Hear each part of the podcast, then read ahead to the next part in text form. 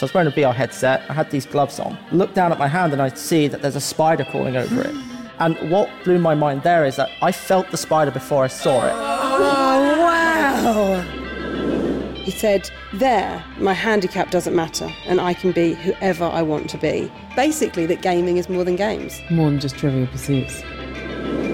You put on a tiny little hat on the cockroach and then you can control the cockroach's movement with your mind. I'll be honest, I feel kind of terrified, but very excited. Hello and welcome to this podcast about technology and five G, brought to you today from Samsung K X in King's Cross, with me, Hannah Fry, and my co-host, Suzi Ruffell, who at the moment is nowhere to be seen. I am Hannah. Are you, are you wearing your V R headset, Suzi? Yep. You can't see where you're going. I haven't taken it off all weekend. Suzi? Yep. We need to record a podcast. No, thing is, I've only just become a Jedi. You're not a Jedi. I am a Jedi. No, you're an idiot. Sit down. We need to record this podcast. What? All right. Welcome to Whatever Next. I'm sure it's going to come as no surprise to anybody that this week we are taking on gaming. We are indeed. And I've got right into it. I've got a V R headset. It's so good. Like, I'm not even messing about now. It's like, I'm amazed how much I love it. Yeah. I'm, I'm, I'm, like, I'm being a Jedi twenty-four seven. Are you generally a bit of a gamer? No, the last time I had any kind of console was a Game Boy. They said it wasn't humanly possible. All the power and excitement of Nintendo right in the palm of your hand. Introducing Game Boy. It's portable, it's in stereo, and its games are interchangeable. Now you're playing with power. Portable power. Outrageous. Now you're playing with portable power. Does that take you back to your youth? Yeah, definitely. Yeah, I really liked my Game Boy. Was quite into that. Mm-hmm. Okay, I feel a bit embarrassed telling you this. I was playing this weekend and I was working on my Jedi skills. And I was probably playing for about forty-five minutes. And about the half an hour mark, I was immersed. I was right in there. I was totally believing everything I was seeing. I was really feeling it. I was really enjoying it. Every time I looked down, it felt real. It looked like they were my legs. It looked like it was my lightsaber. And I was practicing some of my skills and I was fighting with someone. And then Darth Vader came up behind me. And the thing is, he is massive. He's huge, okay? He came up and he made me jump. And I turned to the stormtrooper next to me and apologised. That's how in the game I was. Fully immersive experience. Fully immersive experience. Yeah. I'm apologising to a stormtrooper. So, Hannah, as you know, I'm getting pretty into gaming now, but I've invited someone in today who knows even more about gaming than me. Is such a thing possible? Well, I wondered, but I think I might have found someone just about. I have invited Luke Harrison, who is from Verizon Media. Hello, Luke. Hiya. Could you tell us a little bit about who you are and what you do? I'm a creative technologist on Riot Studio, part of Verizon Media, and Riot is all about sort of immersive storytelling. So part of my job is to look into emerging technologies and see how we can use those as part of either storytelling or advertising campaigns. So that's things like augmented reality, virtual reality, smart stage and beyond. And of course, what can we do with five G? What new experiences can we give people using that as a technology? So, okay, V R has been around for a little while. What are the new things that are around the corner? What are the innovations that are happening right now? So I think that the biggest one is that the cable has been taken off of the V R headset. And I think that the biggest impact that five G is going to have on V R is the hardware itself. They have the room to be slimmer. And the way that that can happen is when the computing of the V R experience is done on the cloud. It's rendered in off-site rather than on the local hardware. So all of the, the bits inside the headset, they can potentially be downscaled. They don't need to be as powerful because some of that heavy lifting can be done over a five G connection. I mean, there's a lot of words there, and I understand what each of them means separately. Oh, I understood all of that. Okay, let me let me make sure I understand this then. Is the idea that you create a better connection between the thing that you're wearing and a really grunty, powerful engine just behind the scenes that you can't see, so that you can do more with smaller device? Yeah, so it's, you can have a much richer experience sort of in terms of graphical quality and what's going on in the V R world. Because if that is rendered through a computer somewhere else, it's got a little bit of lag. Like in V R, that's it's really noticeable, but five G potentially can solve that issue by being able to stream and that in. And all of this means worlds that you can explore in virtual reality that are more realistic, richer, more interactive, and just bigger. Yeah, so bigger worlds than the hardware itself can do. If you think about the mobile device, if you're playing a game that's installed on it, you're limited to the power that that device can give you. But if you're streaming it in, like what you're streaming it in from can be much more powerful than what you've essentially got is just a screen. And it's a similar thing for V R. Do you see V R becoming more immersive because of this? I think so. V R is at the point now where it's a lot more accessible. And that's letting people re-experience V R. So for many, the first time that they experienced V R, it was with the headset, the cable, the P C, the trackers, all of that sort of stuff that you need to have just a V R experience. But now I can hand a V R headset to my parents, they put it on and they get it, and it's amazing to see that first-time V R experience. But there's more to come in all of this. I mean, at the moment with V R, it's just sort of sound and sight, but there are other senses that we can tap into as well. Yeah, so I think the big one that's going to be coming up is, is haptics. The controller will vibrate in your hand, but it does it in such a way that you can feel the tension of a bow as you're kind of drawing it to fire an arrow. Or so as you're driving a car, you can kind of feel the road under your fingers through the triggers. You can have that immersive experience as you're playing, which is not just great for an immersive gaming experience, but also for accessibility as well. If you are visually impaired, you can still have a really good game experience because you can feel what's going on in the screen. That's amazing. Okay, so I was reading about haptic feedback, and I got quite excited about it, and I started referring to it as an internet vest. The idea of an internet vest, I just... I just love calling just it pop, an internet vest. Pop it on under well, your jumper. Well, you just pop on your internet bit, vest, and then outside. You can feel people shooting at you. You've got the right idea. To feel where you've been shot from, it will tell you to turn left or right, which will help you so much in the game. It's that sort of fast response. I've been hit from the left, I turn to the left. Over time, I think, as seen in any technologies, they get smaller and sort of more discreet. I think a lot of the haptic stuff will be in the device itself. Again, because you've got a mobile device and you're going to have a game controller, I think that's where we'll first see haptics coming into, and then it goes into potentially wearables. So you've got A R wearables, which are glasses that you can wear that give you an A R experience. Okay, so can you tell me a little bit more about those? What does that do? Do they just look like normal glasses rather than like a headset? That's the goal, is right. That sort of A R wearables are going to look just as trendy as normal glasses. Like, that's the dream. So A R now, if you want to do an A R experience, you have to hold up a device. And it's, it's all great. You can see something on the table in front of you, but one of your hands is taken up by holding just the phone, just holding it. But with A R wearables, what you'll be able to do is look at it on the table and then freely interact with your hands. So the A R wearables will detect where your hands are. So it knows when your hand is in the space that that A R object is, so you can interact with it.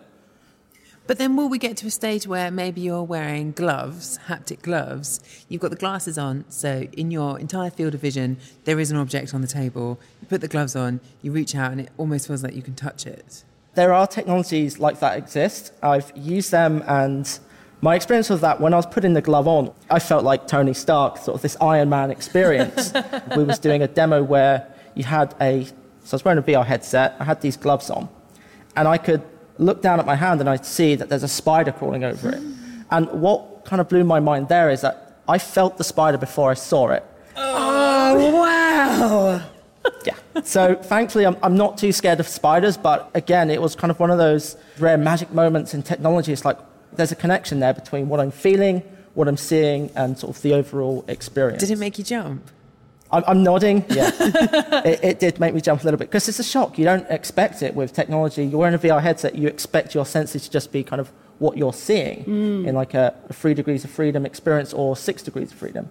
You're looking around. You don't expect something to give you haptic feedback on your body, and that's, that glove experience was was incredible.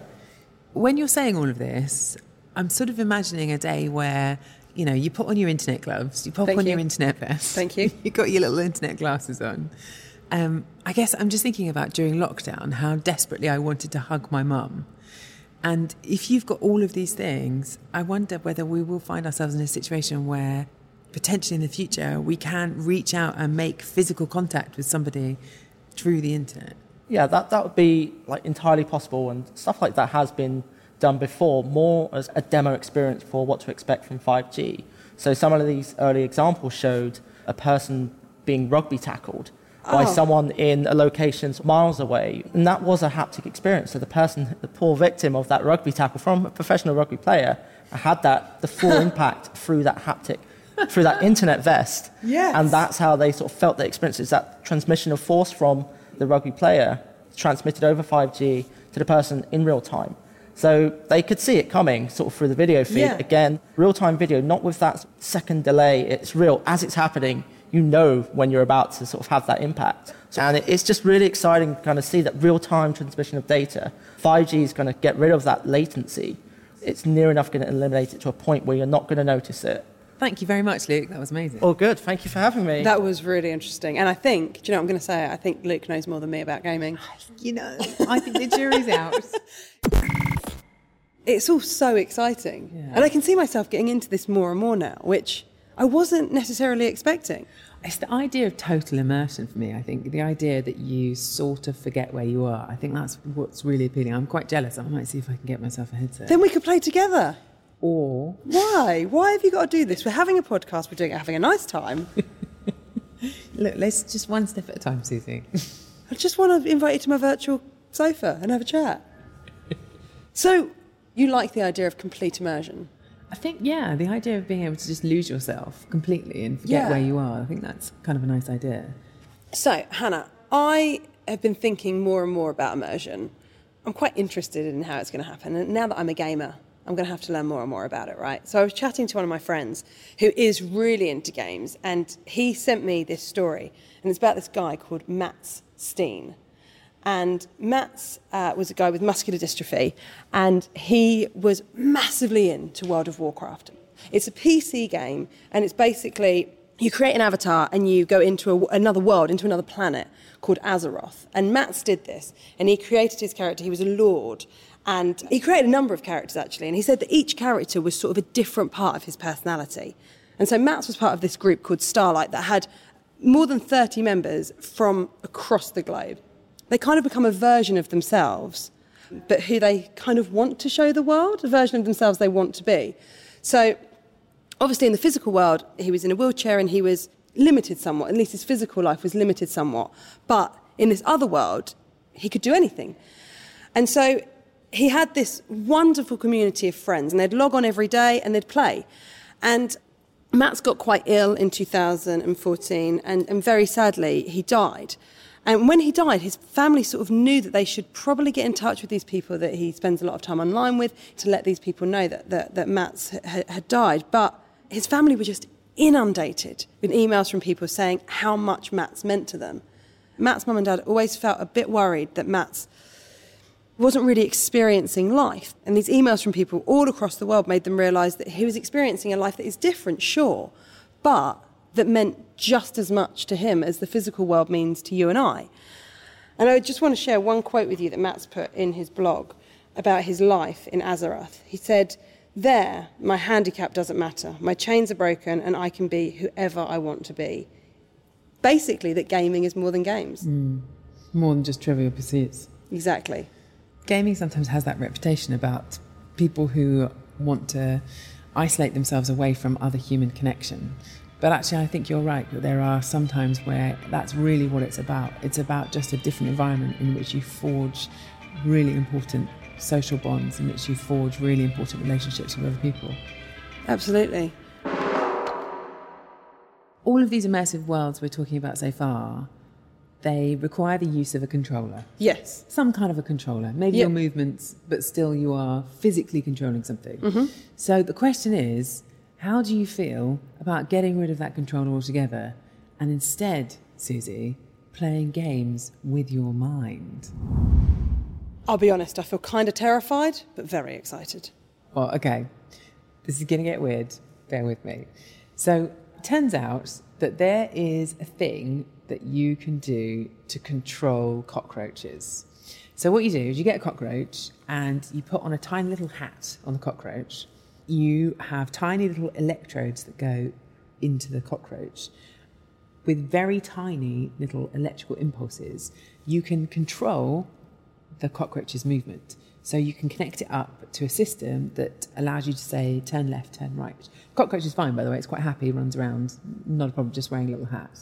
And this is something that people have known about for quite a while.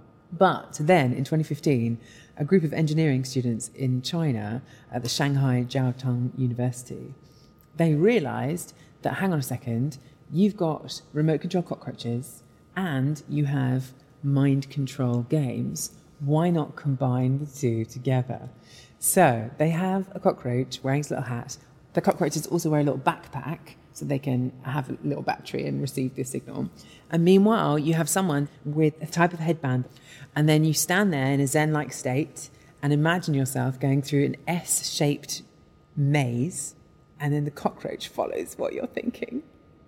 Now, what I like about this, okay, obviously this is mental and amazing and equal parts uh, terrifying and disgusting. Yes. Equal parts impressive and terrifying. Um, but what I like about this idea is that why stop at one cockroach, you know? Why not have an entire army of cockroaches that you can stand in the centre of a room, maybe with your lightsaber, lift up your lightsaber and they could all come running out and surround you, like you were the emperor in front of an army. Stop looking at me like when that. When you say why not, I am thinking why. Why do you want an army of cockroaches? I just think it would be fun. I just think it would be think it would be fun. But everyone would be like, oh, don't invite Hannah to dinner. She's always bringing those cockroaches with her. Okay. I find it a little bit creepy and scary. um, but...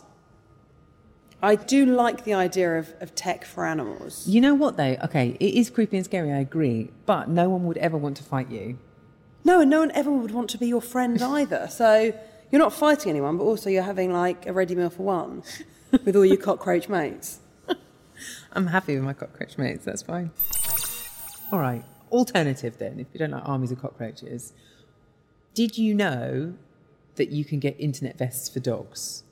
I did not know this, and I'm very interested. All right, so same idea. Okay. A dog wears a vest, and the vest will buzz on one side or the other, telling the dog where to go. You can essentially control the movement of a dog in the same way that you can control the movement of a cockroach, just slightly less messy. Okay, yeah, okay, I'm into that. I mean, why would you want to do that, right? The actual reason why this has been created is this is a project by the Ben-Gurion University in Israel, and the idea is that you put these vests on search and rescue dogs. So in an environment, perhaps there's been a natural disaster, maybe an earthquake, you have people perhaps who are trapped under buildings and need immediate attention. And it's easier for dogs to go in. Much easier, and but also they have the smell, right? So right, they, they've sure. got the advantage and all of that. But perhaps there are helicopters overhead, perhaps there are, perhaps you know, you're in a noisy environment, and so it's difficult for the dogs to hear their handlers. So in that situation, if the dog is wearing that vest and the handler can have something like an Xbox controller that's giving the dog feedback about where it's going, actually suddenly you're, you know, you can search in environments that otherwise you wouldn't be able to. That is amazing. It's good, isn't it? It's really good. It's good. When it comes to disasters, you have a very small window of time in which you can act, a very small window of time where it's absolutely crucial that you get to as many people as possible. And that is something that Christos Politis, who's a professor of wireless communications at the University of Kingston, was telling me about. The first hour after an event, being a natural disaster like an earthquake or a terrorist attack, is called the golden hour. So essentially it is the most important time that uh, the emergency teams that attend the event need to act fast in order to save lives. So this is totally standard. You know that if something bad happens, a disaster happens, you've got to get out there as quickly as possible. That's been true for for, for a long time. But the question is, what happens if Uh, during that natural disaster, the uh, communication networks get knocked out? So let's say there's an earthquake, you know, um, yeah. the example that you gave. Uh, how are people supposed to contact the emergency services if, they, if they're really in trouble, if they're stuck? Their phones aren't working. Yeah, yeah. exactly. Um, and it's not just if the natural disaster itself knocks out the communication network, because there is actually another problem with mobile phone networks that happens during disasters. what created the need to, to start this uh, project. It was actually the London bombings and the Madrid bombings in the tube in London and in overground train in Madrid. Everybody was very concerned and very scared, uh, obviously called back home to inform uh, relatives that they are fine. The network became incapacitated. As I, it's exactly the same thing like with a tsunami. You face the same problem there because there is no connectivity. They already have these in America, so they already have swarms of drones plugged in, charged, ready to go, so that if there is a disaster, they can fly up over the affected area and, and create this, this wireless network. It's a very impressive idea. Yeah, it's amazing. Yeah. But there are other ways that you can use drones and robots, in fact, in the case of a disaster. So there's one project in particular which has a robot called the Talon Disaster Relief Robot. Um, they also have underwater robots. And what these can do in, in the event of a disaster is they can go into a dangerous area, an area where humans would be putting themselves at risk to enter, and can navigate what's there to get a sense of what's going on. So uh, Fukushima is a really great example of this. So during Fukushima, there were areas humans couldn't access. They sent in robots to go and assess the damage, to assess the situation. And how would that work? Would that be someone controlling it wearing like a V R headset? Yes, exactly that. So someone has an Xbox controller, they're wearing a V R headset. From the outside, it basically looks like they're playing a computer game, but actually they are perhaps navigating some inhospitable areas of the Fukushima plant after the disaster. And I think the point about all of this is that if you have got drones, if you've got robots, if you've got dogs wearing uh, haptic vests, if you've got people desperately trying to contact their loved ones through a wireless uh, network, you've got a huge number of devices that need to be connected to a network at once. But you also, as Luke was saying earlier, you need that low latency, right? Your robots need to be able to react to you instantaneously. Instantly, yeah. So I think with all of this, having that network of drones going up and creating that five G network actually makes all of this possible. I mean, it's sort of possible now, but it's a bit clunky, wouldn't work quite well. But I think with all of this stuff, you need this massive number of devices to be able to connect simultaneously to a network. So that they can get in robots, they can get help to people that need it, and, and so that people can connect with their loved ones. Exactly. You know, when a terrorist attack or a natural disaster happens, you, of course, the first thing you want to do is let your, your family and your friends know that you're okay. Of course it is, totally. So this stuff is just about possible now with four G. You can sort of have robots going into a place, but it just doesn't quite work well enough. Bit clunky. Bit clunky. So I think that those series of drones that can go up in the sky and create this instantaneous five G network, as Christos Politis was talking about, I think that really is going to be a game changer. One thing I was really interested in was V R being used for exposure therapy. Have you heard about this? No. Okay, so you basically can wear a V R headset and you can get exposure to things that you're scared of in a virtual world so that when you're in a physical world, you're not as scared of them. So this is being used at the moment for P T S D and for phobias. Are you going to make me wear a V R headset and be exposed to things I don't like? Before we decide what we're going to do, what are you scared of? Oh, no. Um, okay, I am not a big fan of spiders. Okay. I mean, I wouldn't say I've got proper arachnophobia, but I mean, they're pretty creepy and I don't like them. What cockroaches, don't you... fine. Some of your best friends are cockroaches. Absolutely right. But no, not spiders. What don't you like about them?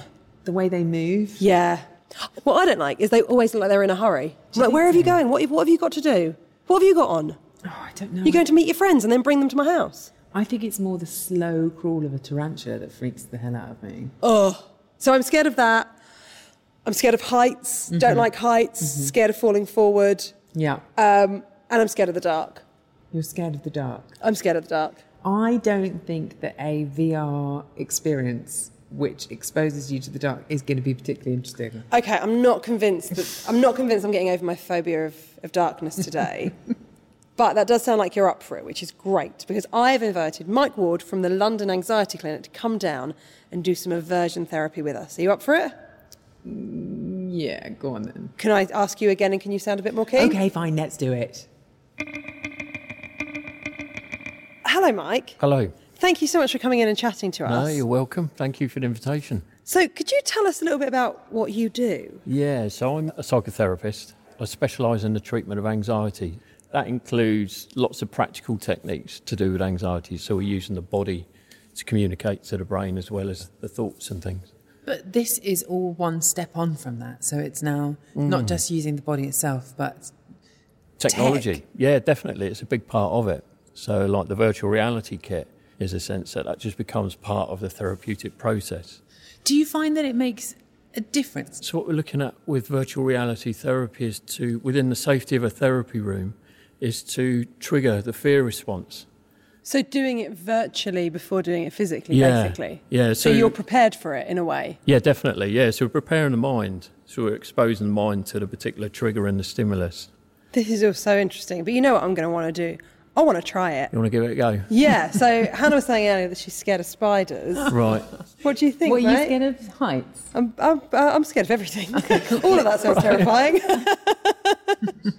What we're looking at at the moment is on Mike's phone, I can see a pretty big spider. It takes up a big portion of the screen just crawling. It's yeah, doing this. It does. It's doing the creepy crawling thing. So what some clients do is they put the phone just up inside their wrist. If you'd like to do that, so you just tuck the phone there. Yeah. Are you ready? I think you can so do it. So if you it. just lay your hand like that. Oh, no, you're going to do it to me. Oh, hang yeah, on. Yeah, so, right. And then if you just hold your cuff up a little bit, okay, and I can then. just reach your arm's length. So, I'm genuinely a little bit freaked out. So what I would suggest, Hannah, is just to sort of probably look away at the beginning. Look at me. Okay. And just get used to the phone. I know it's just a phone. On your, I know it's just a phone. It's just a phone. It's just a phone. Go it's on. just a phone. Yeah. You're ready. So if you... Look at... I nearly dropped it then. Go on then. Okay, so if just you place... Yeah. Just a phone. Yeah, if you place your cuff just over that. Just a phone. It's just a phone. So it's just a phone. And then just peripherally, sort of gently look down oh, no, towards... That's really No, come on. That's really horrible. Is it? Do you think? Okay, I'm right, I'm really go. interested it's your in the, I'm really interested in the V R. Right, okay. So just sort of get used to the headset, have a look around. What I'm going to do now, I'm just going to bring the um, the lift to you. So you'll start off on the ground floor. Yeah. So yep. this this lift does have a glass bottom to it. Oh, okay. And glass sides to it. Yeah. And there's ninety-nine floors in total. Oh, that's quite high. So it's nice and high. Yeah. Do you have a specific fear of heights? Yeah, I don't like them massively. OK, so would you want to go up just a couple of floors just to see what I it's like? Let's, let's go up a few floors. So... Pop me up. There's one to ninety-nine. What would you like to do? I'll tell you what, let's start about sixty. sixty? Yeah. So it's quite high. Now, do you want the door open or closed? Oh, no, let's keep it closed. OK. It's going to get silly. Ooh. What can you see? OK, so I'm over a, I'm over a town. I'm going up quite high. Uh, there's a garden below me. Oh, my God! So you can see the digits changing on the right-hand yep. side. Oh, yeah. Does it feel easier now you're higher up? It's when I look down that it's... Yeah, it's quite... I mean, that feels quite real. It feels quite real, yeah. It does feel quite real.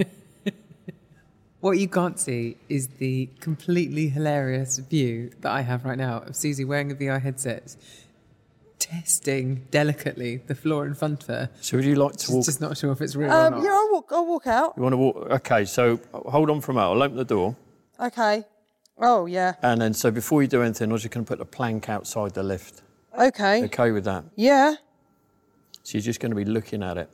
OK. So before you take any steps... Yeah. Before you do it, are you wanting to take a step yep, out on it? Yep, I want to. So we're just going to go a quarter of the way out. So if you take a step forward... Oh, that's a long way down. What's it like if you look back towards the lift? Oh, yeah, that is quite scary. What can you see? Oh. What can I see? I can see the world below me and me plummeting to my death, Hannah. That's what I can see. So you're on the way down? Yes, let's go. Oh, my. Oh, God, I feel like I'm going to hit the floor. And then I'll open the door for you. Can I take it off? You can do, yeah. Was that fun? Yeah, like it's... Um, I can totally see how... Can you feel heart rate coming yeah, up? Yeah, I can feel like fight or flight. Yeah. Definitely. Yeah, it's about making different meaning to the stimulus. So the way you might be thinking about it, the way you might be visualising it on the inside, and the way you feel as though you've got control over that stimulus. Yeah, and I'd say that's exactly what happened when yeah. I was when I felt... Because I was telling you how far to go up in the lift and I was telling you how much I wanted to walk out, I felt in complete control, yeah. even though I did feel quite scared. Yeah. Which you may have noticed from some of my screams. Well, just a little. It's OK, though. What an amazing use of some very clever technology. Yeah, it really is. Thanks so much for coming in, Mike. You're welcome, and thank you. Thank much you very it. much. Well, that's all that we have time for this week. It's been a great episode. Yeah. I've really enjoyed it. So we had V R gaming, we had disaster relief, we had cockroaches you control with your mind. We certainly did. And we had aversion therapy. I can't wait to stand on a roof. I'm ready for that. Yeah, I think I, I learned more about aversion therapy than I think I ever needed to know. Anyway, of course, this podcast wouldn't be any good without the brilliant experts and guests. So a huge thank you to everyone that we spoke to this week. And thank you to you, Hannah Fry. And thank you to you, Suzi Ruffell. And thanks to everyone at Samsung for supporting this podcast. Do join us next time on Whatever Next.